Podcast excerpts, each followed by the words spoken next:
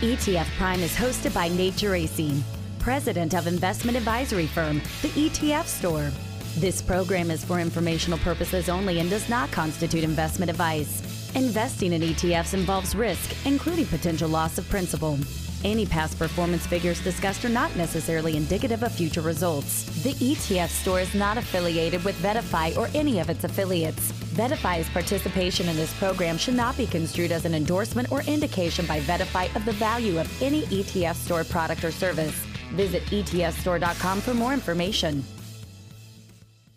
Are you looking for a passive ETF that isn't so passive? The Motley Fool 100 Index ETF ticker TMFC is an index fund that's filled with high conviction stock picks from real professional analysts. It puts the 100 top rated stock picks from the analysts at the Motley Fool LLC into one simple low cost ETF. For more on this fund from Motley Fool Asset Management, visit fooletfs.com slash ETF Prime. That's fooletfs.com slash ETF Prime.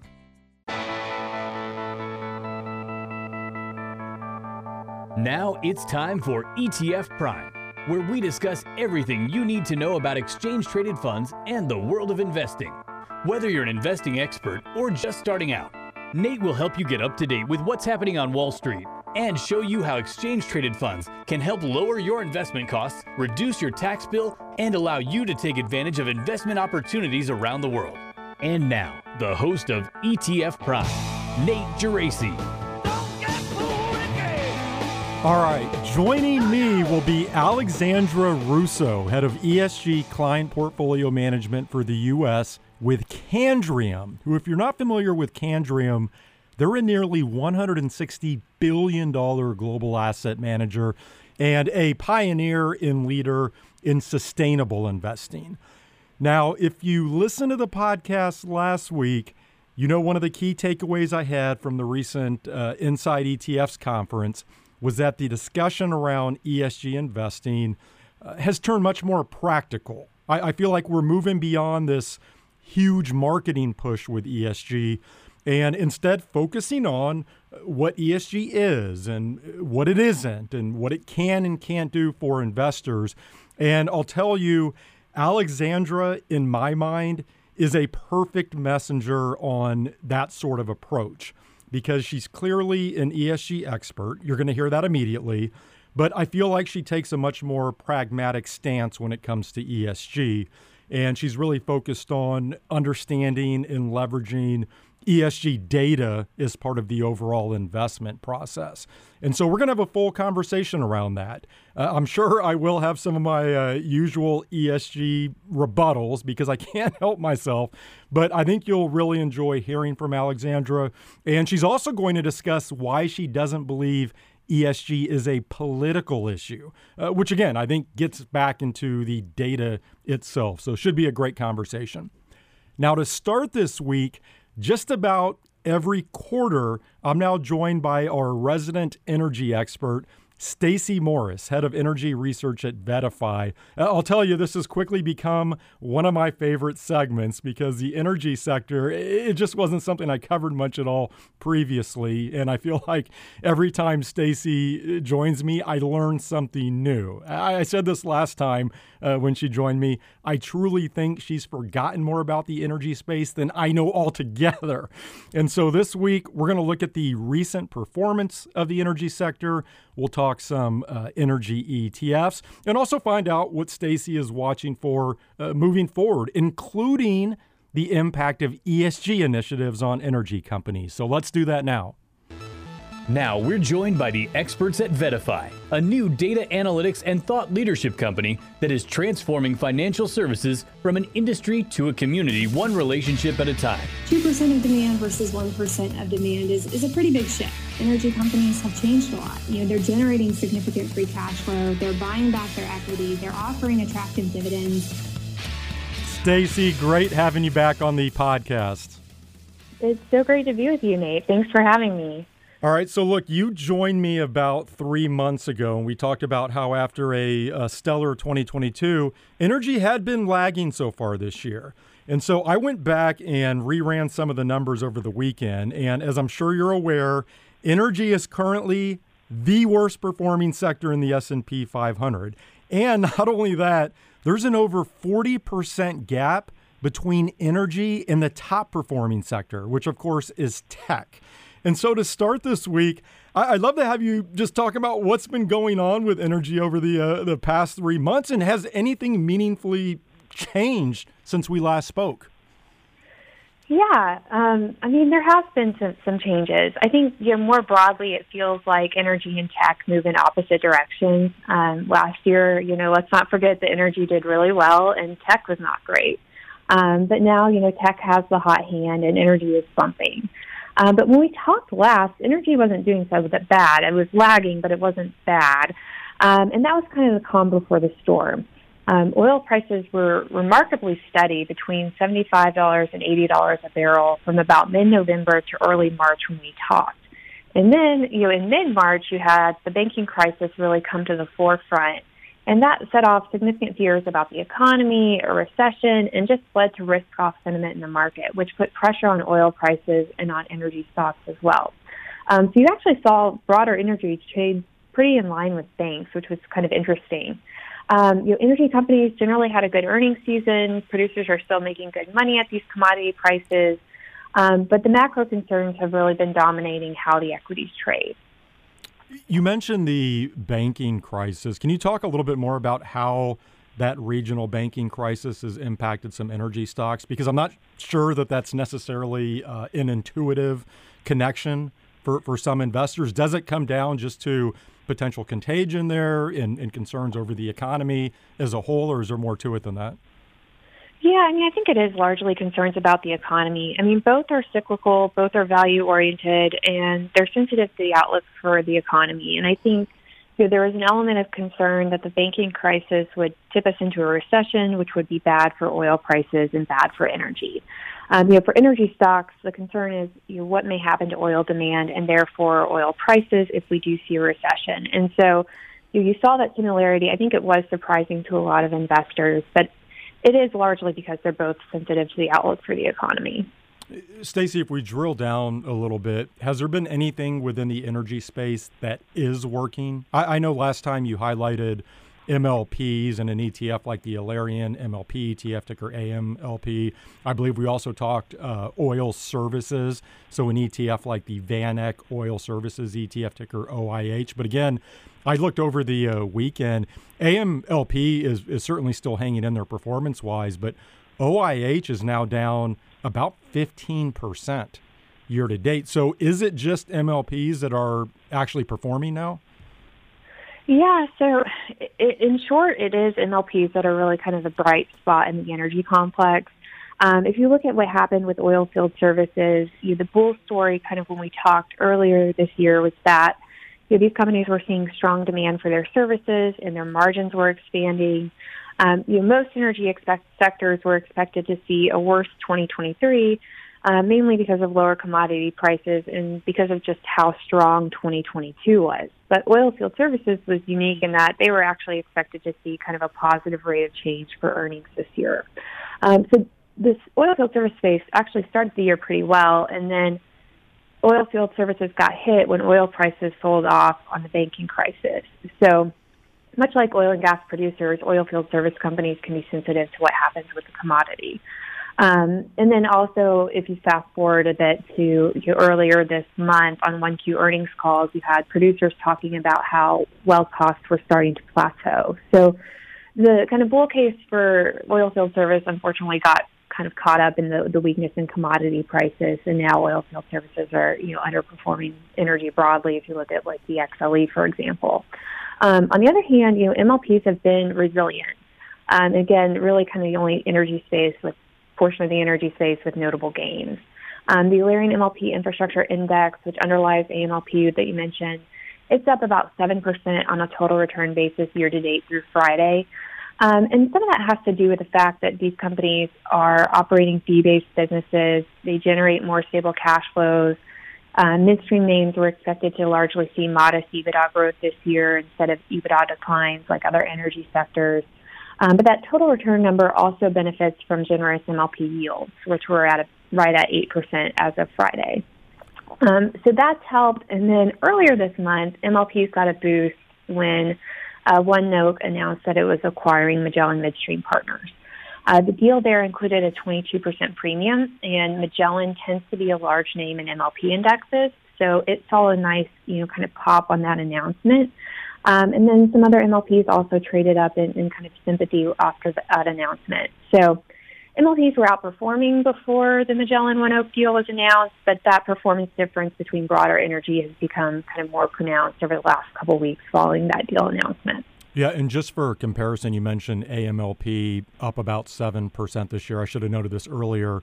So the Energy Select Sector Spider ETF ticker XLE, which I was obviously referencing in terms of the energy sector in the S&P 500, that's down 9% year to date. Of course, the S&P 500, an ETF like SPY, that's up a little over a 10% total return.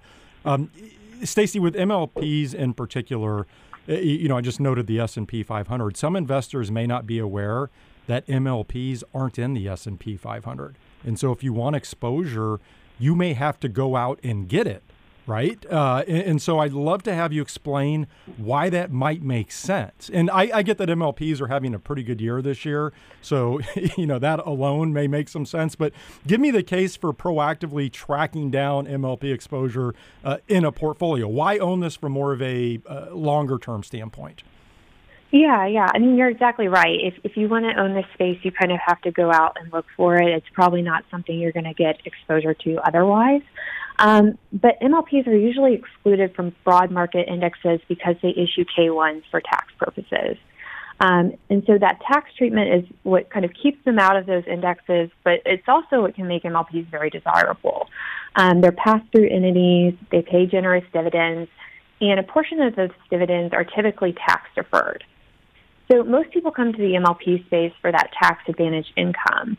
Um, and of course, people can consult with their tax advisor for, for more details on that. But you know, the tax advantage income and the potential for tax deferral of that income is you know, the primary benefit and the main reason that people are usually attracted to this space. But there's other benefits as well. Um, as you mentioned, it's not in these broad market indexes, so there's some diversification benefits. Um, MLPs tend to have a lower correlation with other income investments like utilities and bonds. So not only can you enhance the yield of an income portfolio, I mentioned MLPs yielding about 8%, but you also offer some good diversification to some of your other kind of income standbys. Um, and then it's also a good space for people who are worried about inflation. Um, these companies provide real asset exposure. Their contracts typically include annual inflation adjustments. So this is a space that we can, you know, see do well when we have high inflation, like we saw in 2021 and 2022. Um, and, and then finally, it's also more defensive energy exposure. So people will look to MLPs or midstream if they want energy exposure, but maybe they're worried about commodity prices or they're worried about a recession and they want to be, you know, a little more defensively positioned. So uh, to kind of sum that up, you know, the tax advantage income is usually what people come to the MLP space for, but there are other benefits as well and, and other ways that you can use it in portfolios. Yeah, and of course, we're obviously seeing that more defensive uh, energy position out of MLPs this year. It's the perfect example. Again, I mentioned XLE down, you know, whatever, 9%. Well, an ETF like AMLP is up 7%. Um, if, if we look more broadly, at the energy ETF space? besides MLP ETFs and then, say, uh, OIH, which I mentioned, and, and XLE, are there any other energy related ETFs that are standing out to you this year, whether uh, good or bad?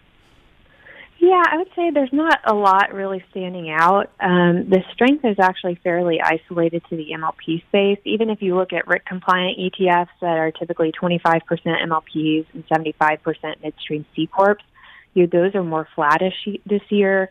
Um, the underlying index for the Alerian Energy Infrastructure ETF, ticker ENFR, is down 1% on a total return basis through Friday.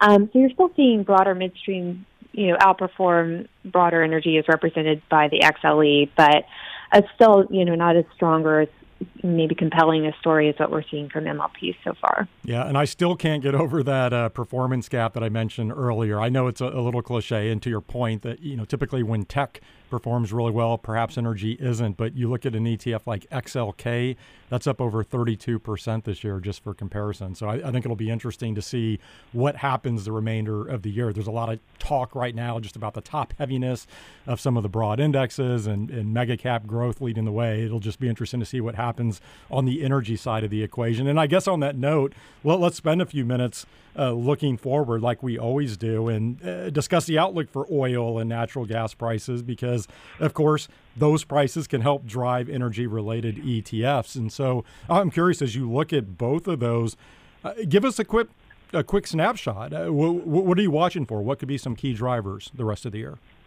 Yeah, so you know, from an oil perspective, in the near term, you know, we'll be looking for updates out of the OPEC Plus meeting on June fourth.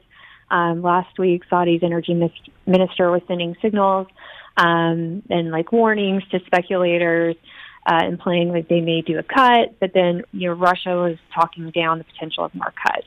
So we'll keep an eye on things there um, from an OPEC Plus perspective. Uh, also, keeping an eye on demand trends, looking for any signs of weakness due to the economy, um, or even you know surprise pockets of strength coming out of China, coming from international travel, those sorts of things. Uh, and then, know, so far this year, Russian exports have been really resilient. So that's the other kind of variable to to keep an eye on. I think those have per- surprised to the upside. Um, but you know, big picture for this year, I think people expect the market to get tighter as the year goes on and as we get into 2024, um, barring, you know, a, a severe recession. So I think that's what we'll kind of be looking for and, and seeing if that plays out. Um, on the natural gas side, you may get some help um, if we see a hot summer here, but the general view is that natural gas probably doesn't get better until we start to see some LNG export capacity come online next year in the U.S. Um, the nat- natural gas rig count in the U.S. has come down lately. So producers are responding to lower prices, which is you know what they should be doing. Um, so that can help kind of directionally in terms of kind of cleaning up the, the supply demand picture there. But generally, you know, people aren't aren't too constructive on t- on natural gas until we get into kind of next year. Um, so that's kind of you know things to keep watching for. I think um, big picture, you know, both oil and natural gas have the potential to kind of get better from here.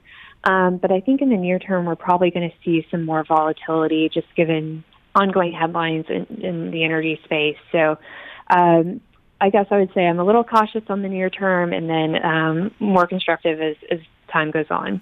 I try to learn something new from you every time you're on this podcast, and uh, of course, we, uh, we, we just wrapped up Memorial Day weekend. The summer's now kicked off, and you mentioned with Nat Gas that maybe a really hot summer uh, could, could help prices. I, I, feel like that's something investors may see in, in the news and in headlines. Like, how big of a driver could that really be? If we have a, a brutally hot summer, how much could that impact demand on the nat gas side?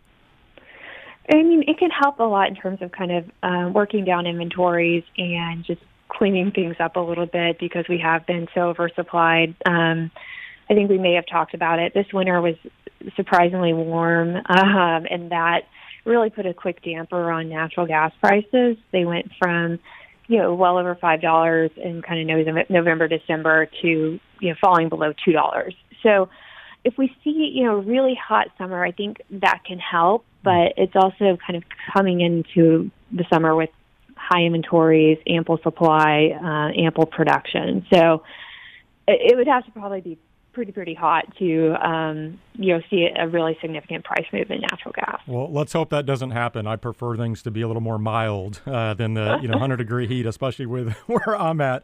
Uh, Stacey, just a few minutes left before I let you go. Uh, you heard at the top, I'll be visiting here momentarily with Alexandra Russo from Candriam, And we are going to talk ESG, which, of course, the E in ESG stands for environmental and gets into things like the uh, carbon footprint of companies. Now, full disclosure, I know you and I could do literally an entire podcast or two uh, on this topic, but I haven't asked you before. And so I'm just curious how you view this uh, initiative to transition to net zero and the uh, potential longer term impact to the traditional energy companies that you and I discussed. Do you, do you view ESG initiatives as sort of a threat to the traditional energy sector? Well, so to your point, there's a lot to unpack here. I'll try to keep it brief. Um, but I think you, what you mentioned at the top of the show is really important. Is that you have to kind of ground this in you know a practical discussion and what's really happening. So I think renewables and alternative energy are going to play a growing role in the energy mix. There will be a lot more solar and wind power generation, more electric vehicles, and I think we can probably all agree on that to some degree. Um, but I think where everybody disagrees is the timeline for these events and just when and how much fossil fuel demand will decline. Um, if you look at 2021, so pre the invasion of Ukraine, fossil fuels accounted for 82% of global primary energy use. And fossil fuels have been about 80% of the global energy mix for decades. So renewables are growing and they're growing tremendously, but it's off of a low base. Um, so to this point, we haven't really seen a significant displacement of fossil fuels because just total global energy use has been growing. Um, and I really like to use coal as an example. I would guess most people don't realize that coal consumption in 2021 was the highest that it's been since 2014 or that coal accounts for about 36% of global power generation. Um, so you know, coal is still a huge part of our energy mix, even though it's you know by far the most villainized fossil fuel. So I think the resiliency of coal demand just shows that switching energy sources is not quick, it's not easy. Um, and broadly, you know, the world continues to face what people call this energy trilemma. Um, and that's essentially the need for secure, affordable, and low carbon energy. So to me, if the world is going to solve that problem, uh, globally, it's not just the U.S. or Europe problem, right? We also have to think about people in developing countries.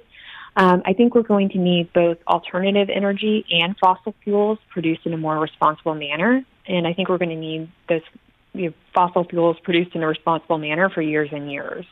Um, so to your question, yes, you know, ESG and, and net zero are a threat to traditional fossil fuels over time.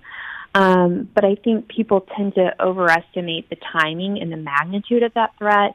And we should also note that you know energy companies are focused on ESG as well. You know, there's a handful of midstream companies, for example, that have net zero targets by 2050. So, you know, energy companies are not aloof to what's going on, um, and several of them are investing in alternative energies, and I think people tend to kind of forget that.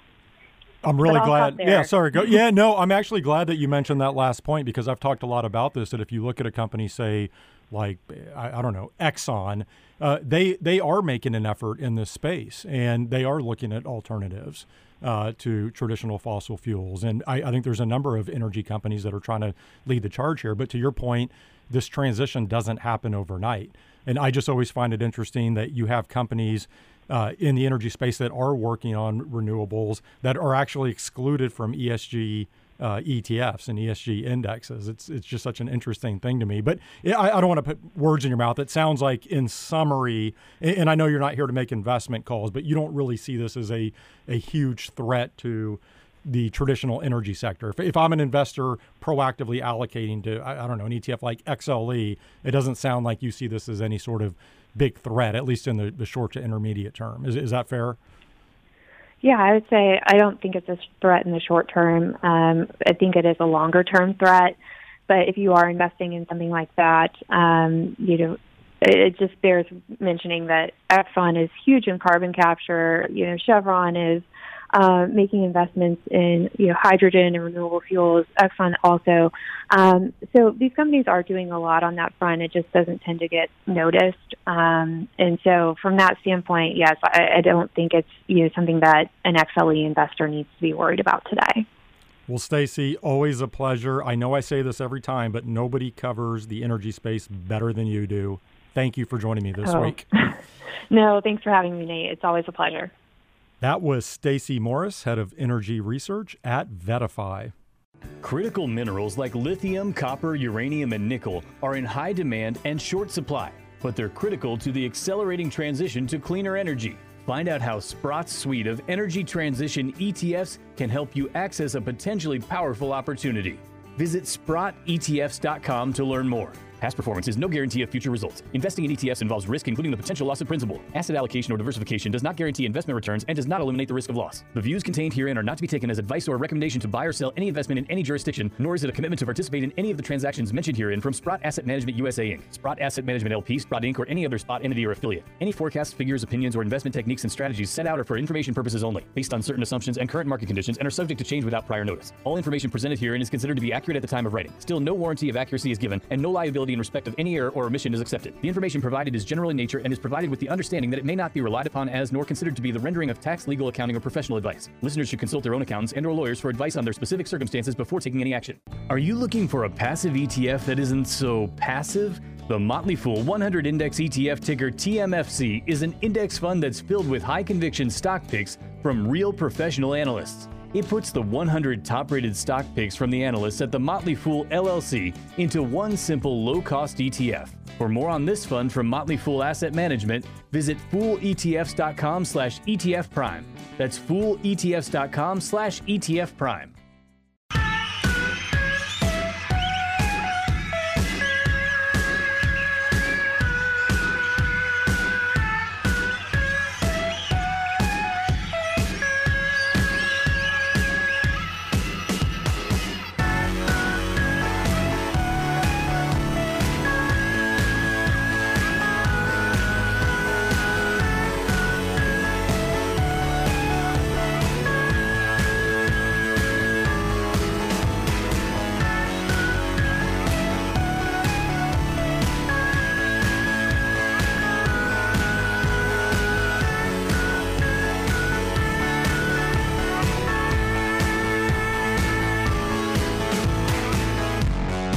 I'm now joined by Alexandra Russo, head of ESG client portfolio management for the U.S. with Candriam, who's a nearly $160 billion global asset manager and a recognized pioneer and leader in sustainable investing.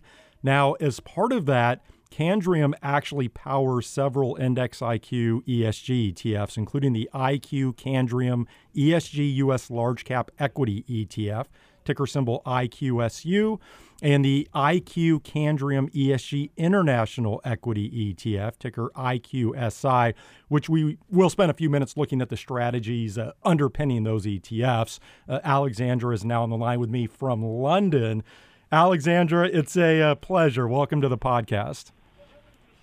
Good morning, Nate. Thank you so much for having me, and good afternoon from London. Happy to be here today. All right. So, as you may or may not be aware, ESG is actually one of my favorite topics to cover just because it seems to uh, generate so much passion and debate. And we're certainly going to get into that side of the story here. But I, I want to start with Candriam because I mentioned you are a leader in sustainable investing. But my sense is that some investors may not be familiar with Candriam, despite the fact that you do oversee some $160 billion in assets. So just tell us a little bit more about the firm and specifically as it pertains to the uh, ESG expertise.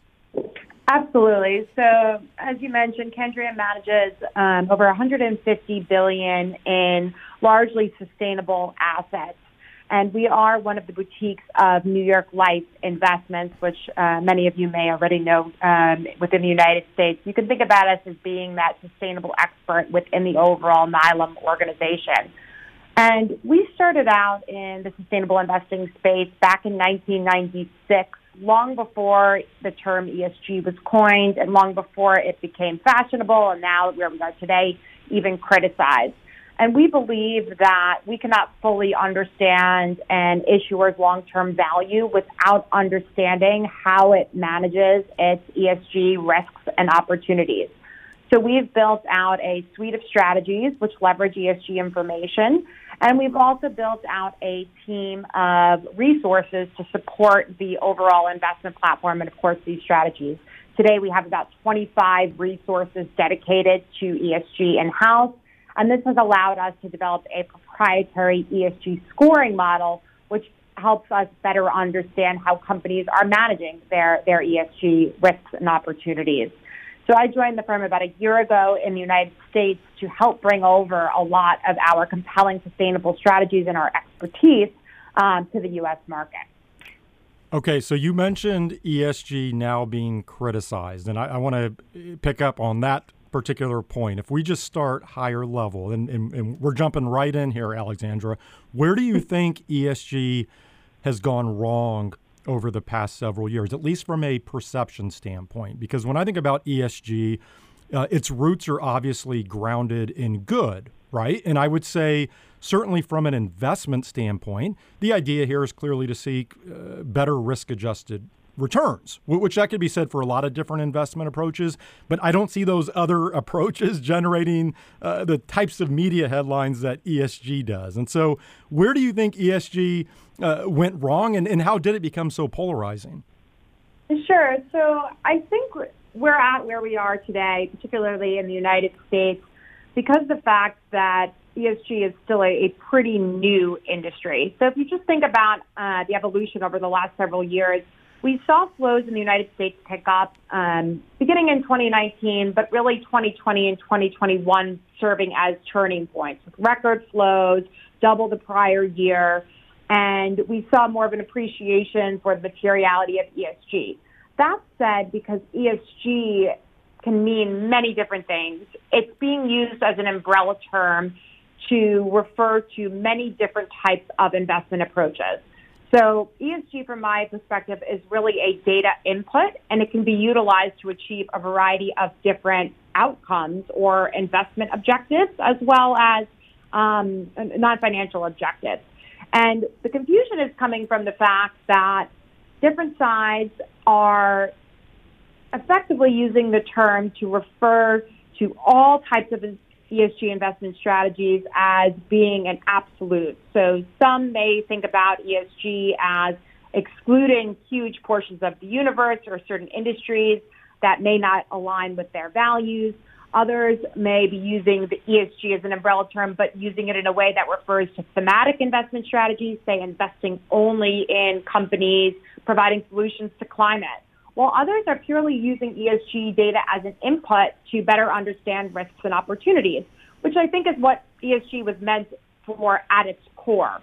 At the beginning, it was to become a more informed investor, but because it, it can be used as an input to achieve these different outcomes, it can get very, very confusing, and it's allowed it, it's allowed it to become political um, here in the United States. I think that's unfortunate, and we need to bring the dialogue back to what it was meant to do to, to become more informed investors and to have a more forward looking um, understanding of where our issuers are heading.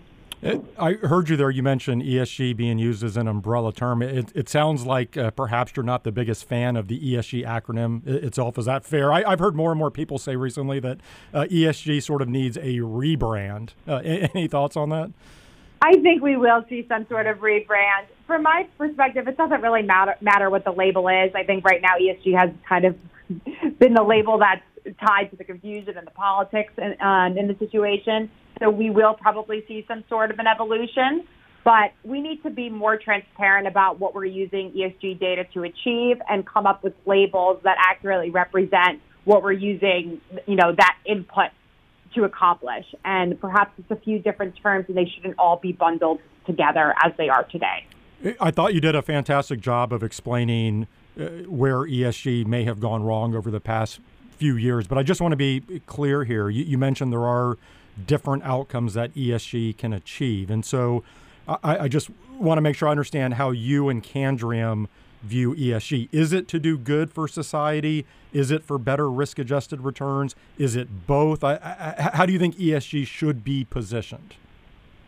Sure. So I think, again, I mentioned this kind of input and output concept. And we at Candriam believe across our asset bases, it should be used as an input to improve risk adjusted returns, to have that more holistic understanding of where our companies are heading. So, for example, if you're a financial services firm, it's quite important about how you manage your human capital. And if your employees are walking out the door, you know, every other day and suing you, that's going to affect your bottom line. Looking at the social data of a financial services firm can be informative. That's what we think is necessary at the baseline. And without incorporating this information into analysis, we, we think that um, you're not doing your fiduciary duty, given that you cannot possibly understand where a company is headed over the long term. Now, this type of integration approach, I would call it, can have some positive environmental and social outcomes associated as a consequence on focusing on companies that are um, maintaining positive ESG practices, but I wouldn't say it's the main focus. It's more of a byproduct of this approach. But then I also want to be clear to say that this data can absolutely, and we do use it to achieve positive environmental and social outcomes um, more intentionally and really to promote a positive change. So we can use the data in thematic strategies, for example, in climate strategies, um, in more socially oriented strategies to promote, say, gender diversity overall. It can be used to do this, but that doesn't necessarily make sense for all investors across their portfolio. At the baseline, it makes sense from a risk perspective that has um, that can naturally be associated with some natural or, or positive ENS outcomes, but that doesn't necessarily mean it's the focus. And then we could dial it up or down depending on what the clients are looking to achieve and what their, their overall risk tolerance is, what their investment horizons are, and what their personal values may be. So at the get-go, it's risk and opportunity. Over the longer term, depending on the client need, it can be used to do more and to do good for society.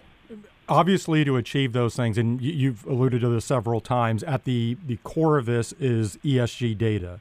And I know this is something that Candriam focuses on, but it's also an area in ESG data that I think there's a lot of debate and confusion. And I'll use the cliche example of a company like Tesla, where you'll have one ESG ratings agency rate Tesla very highly, another one very poorly. It may be included or excluded in a particular ESG index. I think we've even seen uh, Tesla's Elon Musk tweet about this, right? So I, am just curious can you talk about the importance of the ESG data and, and good ESG data in particular? Absolutely. So it's all about data, but you need to be a having access to quite a lot of data, just as every investor um, needs to have access to to have a good understanding of their issuers. But then it's also having an understanding about how to interpret that data. We can all, you know, pay for Bloomberg access or say subscribe to an ESG data provider like an MSCI or Sustainalytics. Those are the two biggest today. Um, and just to give you an idea, the correlation between MSCI and Sustainalytics ESG scores are still pretty low, about a 0.4 or so.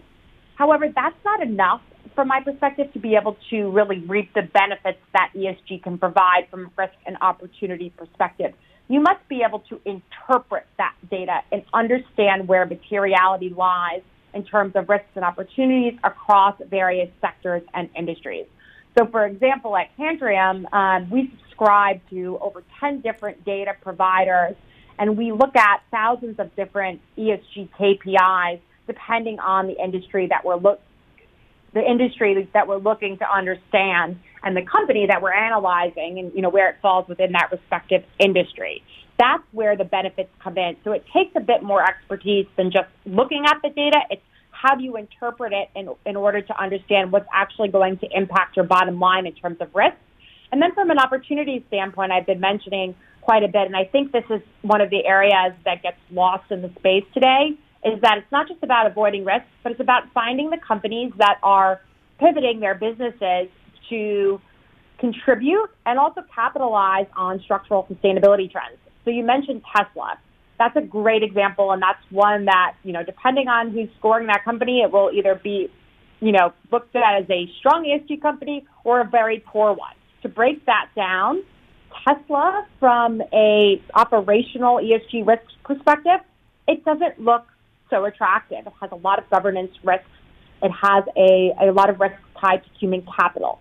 However, when you look at the opportunity piece and the transition to a lower carbon economy, contribution in terms of being an innovator in the EV space, that's huge.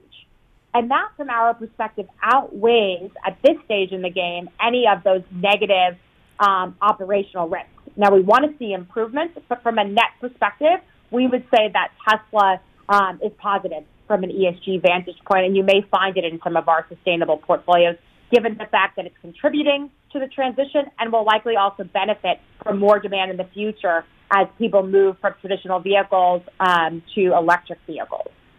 Okay, so that was an excellent uh, explanation, and you may have actually answered a question that I always have here, but because I like to play devil's advocate, I'm going to ask you anyways.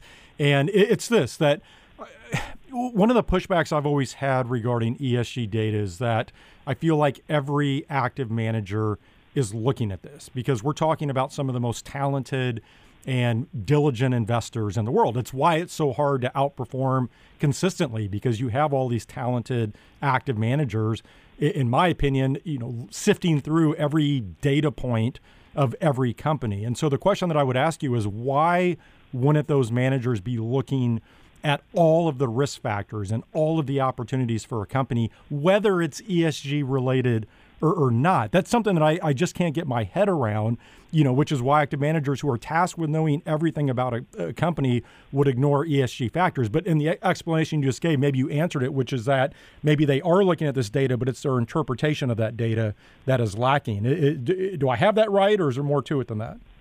Um, I would say that does represent the overall picture, but it's interesting because I think the industry is evolving. So to your point, as investors, we want to you know, have all of the information that's going to be relevant to an issuer and how it's going to perform over the long run to not be blindsided um, by any potential risks.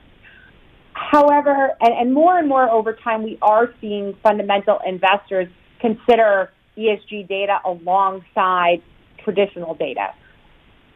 I think that the overall institutional investor community does believe that ESG factors matter. However, it's still in progress. Not every investor is understanding the materiality behind ESG information, especially because some of it is still quite hard to measure. So if you think about the social side of things, um, there are not a lot of metrics to show and to prove how much this data matters. We have more anecdotal evidence as the industry is new. So it takes someone with quite a lot of expertise to understand how to fit in the ESG data alongside that traditional data to have a clear understanding of where a company is heading. Again, over time, I think this will happen, but we're still in transition. So an ESG manager who's thinking about integrating um, ESG information to mitigate risks and capitalize on opportunities can really be more forward-looking than many of their peers.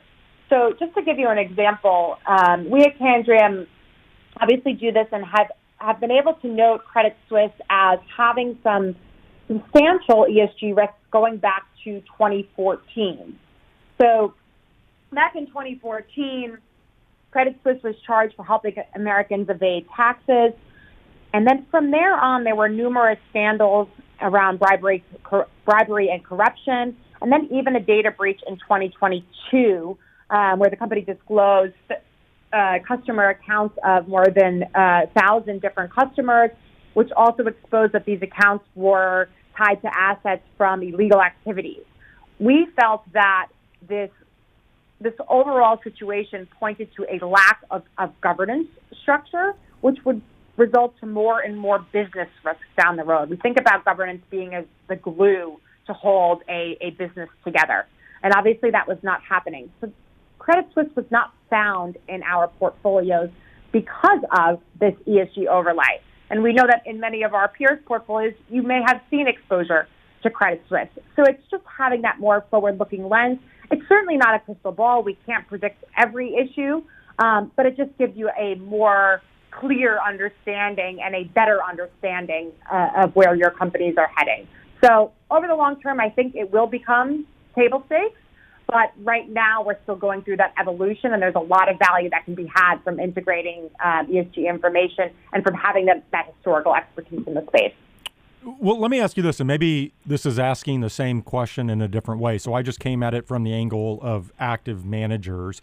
Uh, and, and, by the way, I know regular listeners have heard me give this example before, but I, I do think it's relevant to our discussion here today. Um, so, Alexandra, I've always said that financial markets are a natural ESG screener. And very simply, the way that I explain that is that uh, over time, companies who aren't doing the right things according to society standards, whatever those are in aggregate, those companies are going to see that reflected in their stock prices, or vice versa, right? Companies doing the right things, we'll, see that reflected. And I always use the the same. You know, I, am full of cliche examples, but I, I'll use the cliche example of Facebook. And the, the way that I look at that is if society as a whole has issues with Facebook's data privacy issues, they'll stop using Facebook. Facebook's profits theoretically would go down in that scenario, and that would be reflected in Facebook's stock price. And so, if you just think about this high level, Facebook would naturally become a smaller holding in any index and, and as part of the market overall. And so, my mm-hmm. overarching idea here is just that, you know, I believe we always progress as a society. And, you know, as a whole, society will determine what's right and what's wrong, again, in aggregate. And I would argue that the financial markets reflect that. So, a- any thoughts on my theory? I guess is your Credit Suisse example the, the counter to, to my little theory there? Or, or ha- ha- what, what do you think about that? I think that over the long run, that's that's correct, except that I think that we may not, the markets may not reflect all of the information that's out there today and where these companies are heading in the future. So, to the point of just having that more forward looking exposure, I think that by looking at all of this ESG data today, we can have a greater sense of what society may dictate within the future. So, you know, perhaps that, that happens with Facebook over time. But we as an investor, and that's a great example because Facebook is, is a name where we've seen ESG risks for many, many years, um, can have a, a sense of what's going to happen over the longer term.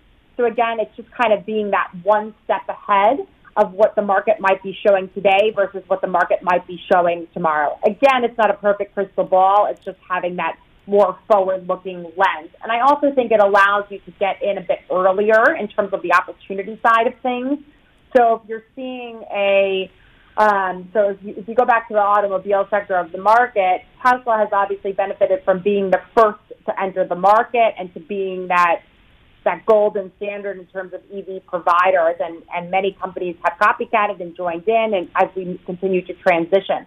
The earlier you started to transition your business as an automobile provider, say you know more on the traditional side, the more likely you are to benefit um, from the, the increased demand and the upside that comes from the opportunity.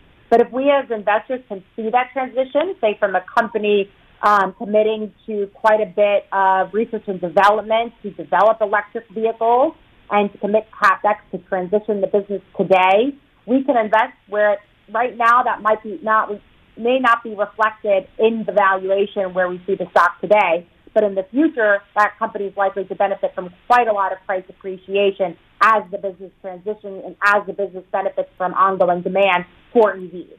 If that makes sense. It makes perfect sense. I mean, really, that's that's the most common counter I hear to my little theory, and I, I think you'll appreciate this. I'll hear people say like, you know, look, it's no different than if you're, say, a value investor or mm-hmm. a growth investor that you are trying to use that forward looking lens, be a little early to the market. And so, you know, what's different with ESG? So I no, I think that's a it's a good response. This is one I'm going to continue to uh, to mull over. And I I've said this before. I mean, in general, I do think the markets are pretty efficient. But you know, we can look at the move uh, even here recently in the stock price of something like Nvidia and question just how efficient uh, you know prices move. But uh, in any event, uh, I mentioned at the top, Candriam strategies do underpin two index IQ ETFs, uh, ticker symbols IQSU and IQSI. Uh, do you want to tell us a little bit about those underlying strategies? And I'd be curious specifically about how you think they're differentiated from other uh, ESG approaches that are out there. Absolutely. So to create those um, those underlying strategies, we leverage that proprietary scoring model that I've been discussing throughout, and I mentioned at the start. So we want to better understand how companies are managing their ESG risks as it relates to the operational quality, and then capitalizing on opportunities tied to structural sustainability changes, be it climate change, say resource depletion, we're running out of water, um, a trend towards increased health and wellness. Now, we can leverage the scores that the model provides to create strategies which look to invest in companies that are doing the best amongst their sector peers. So, at its basis, the model spits out absolute ESG scores, so how a company is managing its absolute ESG risks and opportunities, meaning that an information technology company is held to the same standard as, say, a consumer discretionary company is in terms of absolute risk and opportunity. That's what we want to understand as investors. However, in order to provide clients with broad based exposure and to not take huge sector bets for our core allocation, we've created strategies that provide exposure to U.S. large caps as well as to um, ex US developed markets leveraging these ESG scores, but adjusting them from a sector perspective. So focusing on the companies that are managing their risks and opportunities within the top 70% of their industry or sector peers.